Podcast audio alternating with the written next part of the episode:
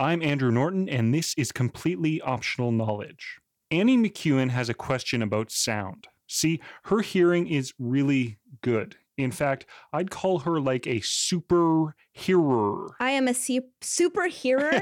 uh, yeah, The super hearer doesn't really run run off the tongue, does it? super hearer. No, it's a bit clumsy, but yeah, that's me. I can hear my cat outside my door. I can hear sort of like low humming of the house heater and things like, you know, if there's a tap that's dripping, it drives me crazy because I cannot not hear it. And so many other people, it doesn't even bother them at all. Okay, so Annie, you have a question. Yeah, I have a question. Um, the question is, what sounds can I not hear? I'm sure there's sort of this infinite number of other sounds that I just can't quite hear because my ears are just that of a mere human. Even though I am a super hearer, I'm still human. So This reminds me of when I first learned that our eyes can only see like a certain wavelength of light, right? it's true. I mean, our eyes can only see certain colors, and there are so many colors that we can't even imagine. Like, what what is that like in sound? Like, what sounds can we just have no concept of? And they're happening around us all the time, I'm sure, but we're blind to them or we're deaf to them. We're ear blind, I believe the term is. Let's talk technically here, okay? Let's use the right terminology, all right, Annie? Okay, sorry, ear blind. We are ear blind to them. yeah, okay, thank you.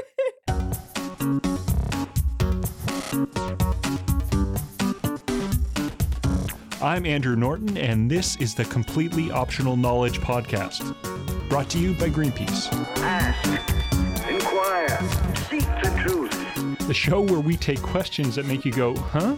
And we try and make you be like, oh. Milton Garces runs the University of Hawaii's Infrasound Laboratory.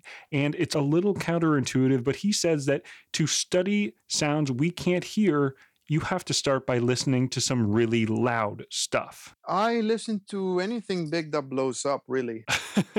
and there are things coming in from space that blow up, meteors or satellite reentries. And then there are things near the Earth's surface. Volcanoes are one of them, tornadoes, storms, anything that moves a lot of volume usually generates an infrasonic signature. So I'm trying to figure out about sounds that we can't hear or at least can't perceive. But you know, these things that you're talking about are are usually very loud anyway. So I'm thinking like, okay, volcanoes, what are you talking about? I can I can hear those, but you listen in a in a different way, right? Yeah, infrasound is sound that is below what we usually call hearing. So we are surrounded by sound. We are immersed in it. We lived in a fluid. We walk through it, and uh, if we were fish, it would be the equivalent of we swim through it. And uh, some of it we perceive, but there's a huge range that we don't. On the high end is ultrasound, and in the low end is infrasound. Ultrasound is for little squeaky things or for echolocating for bats and things like that, short range. The infrasound is for big things. And uh, these type of vibration go right through us, through our bodies. And we usually don't perceive it unless they're really big and really loud.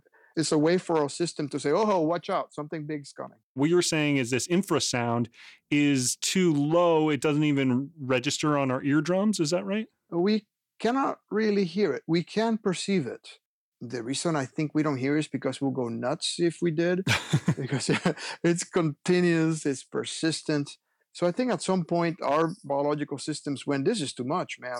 And our eardrums are designed, they're little things for a little head. for some, yeah, therefore, you know, if you look at elephants, they got big heads and big ears. Right. We have little heads and little ears.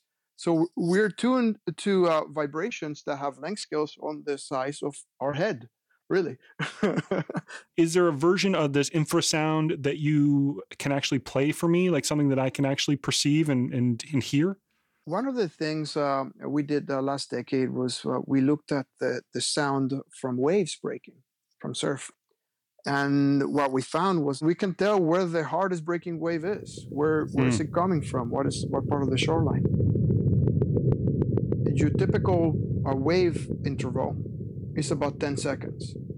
Now, these waves move in sets. So, what you're hearing there is the sets hitting the shoreline in the Big Island of Hawaii sped up by 100 times.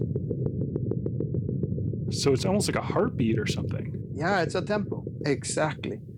So you run an infrasound laboratory, so I'm guessing there are some other applications here aside from, hey, this seems really cool.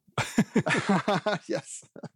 infrasound went away for a few decades and it came back with the signing of the Comprehensive uh, Test Ban Treaty that seeks to essentially ban all nuclear tests in the world. And uh, to verify that that's happening, uh, we deployed this global network of infrasound sensors. And now we've reached kind of uh, the point where we've completed most of that installation, and this network is alive and going well. And we're just hoping that the treaty goes to force in the very near future. In the process of creating this network, we discovered all kinds of other applications for civil defense and also for essentially chasing surf or doing other type of personal tracking of activity and performance. Huh. So it can be used from everything from preventing, you know, arms testing to finding a wave, Yes. finding a place to surf. That's correct. the idea behind it, though, is if someone sets off a giant bomb halfway across the world, we won't be able to hear that with our ears, but we could pick that up with these infrasound devices, right? That's correct. So, how do you pick up these sounds? This microphone I'm using right now to speak with you that comes with the iPhone 6 actually actually has a really good infrasound response. And so um, yeah, if you download the infrasound app, you can actually record infrasound with your phone. If I were to say, be able to hear the infrasound of me just standing here in my office, what would that sound like? You will pick up the train when it passes by. You'll also get our background hum continuous uh, from the traffic noise, and that will vary during day and night. And if there's any construction or heavy machinery, you pick that up too. So you have a rich field.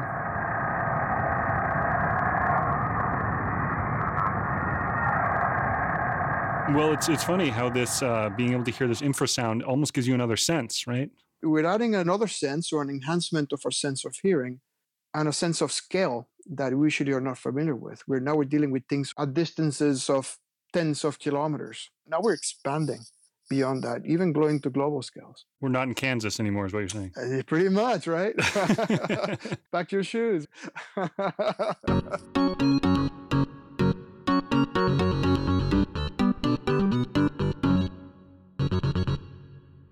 Wow, that is amazing. I just loved the way he described like we're swimming through this hidden world of sound. And if we did hear it, we'd lose our mind. So our tiny heads with our tiny ears are actually saving us from this. It's really amazing. I don't want to get all touchy feely here, but it does kind of make you feel like, damn, you know, there's a whole lot out there that us humans can't even have a sense of, right? Yeah, and there's something comforting about that being affected by something bigger than me. I wish I was more in tune with that more often, actually. One thing I noticed, and I don't know if you picked up on this, but he used the term, quote unquote, what we would normally call hearing. And I think that to me is just like, that's just a sign this guy is on the next level. You know, like this guy's about to drop some heavy knowledge. I'm about to peel back your understanding of this. Exactly. I mean, it's a way of almost like taking off the blinders or something. Like, I'm pretty excited about that. This is like some Matrix right here. I know. That's exactly what it's like. it's true because, you know, in The Matrix, when he goes in and he's just like, all these green letters flashing Yep, by yep. and he like sees all. That's infrasound. This is Matrix. I don't know if we're allowed to say, but this is Matrix. Completely Optional Knowledge is presented by Greenpeace. It's made by JP Davidson and me, Andrew Norton, and Breakmaster Cylinder created our theme music. Visit completelyoptionalknowledge.org to subscribe to the show, to hear other episodes, and of course, to ask your questions, because after all, we can't make this thing without your questions. And please, the weirder the better. Drop us a line on the website or call us at 202 697 6912 and leave us a voicemail with your weird question. Thanks for listening, and we'll be back in two weeks with more completely optional knowledge. And hey, I want to welcome our new subscribers this week. We have some really great episodes coming up, and I promise you'll really enjoy them. And if you have been enjoying the show so far, be a pal. Give us one of those ratings on iTunes, man. They really, really help us. Science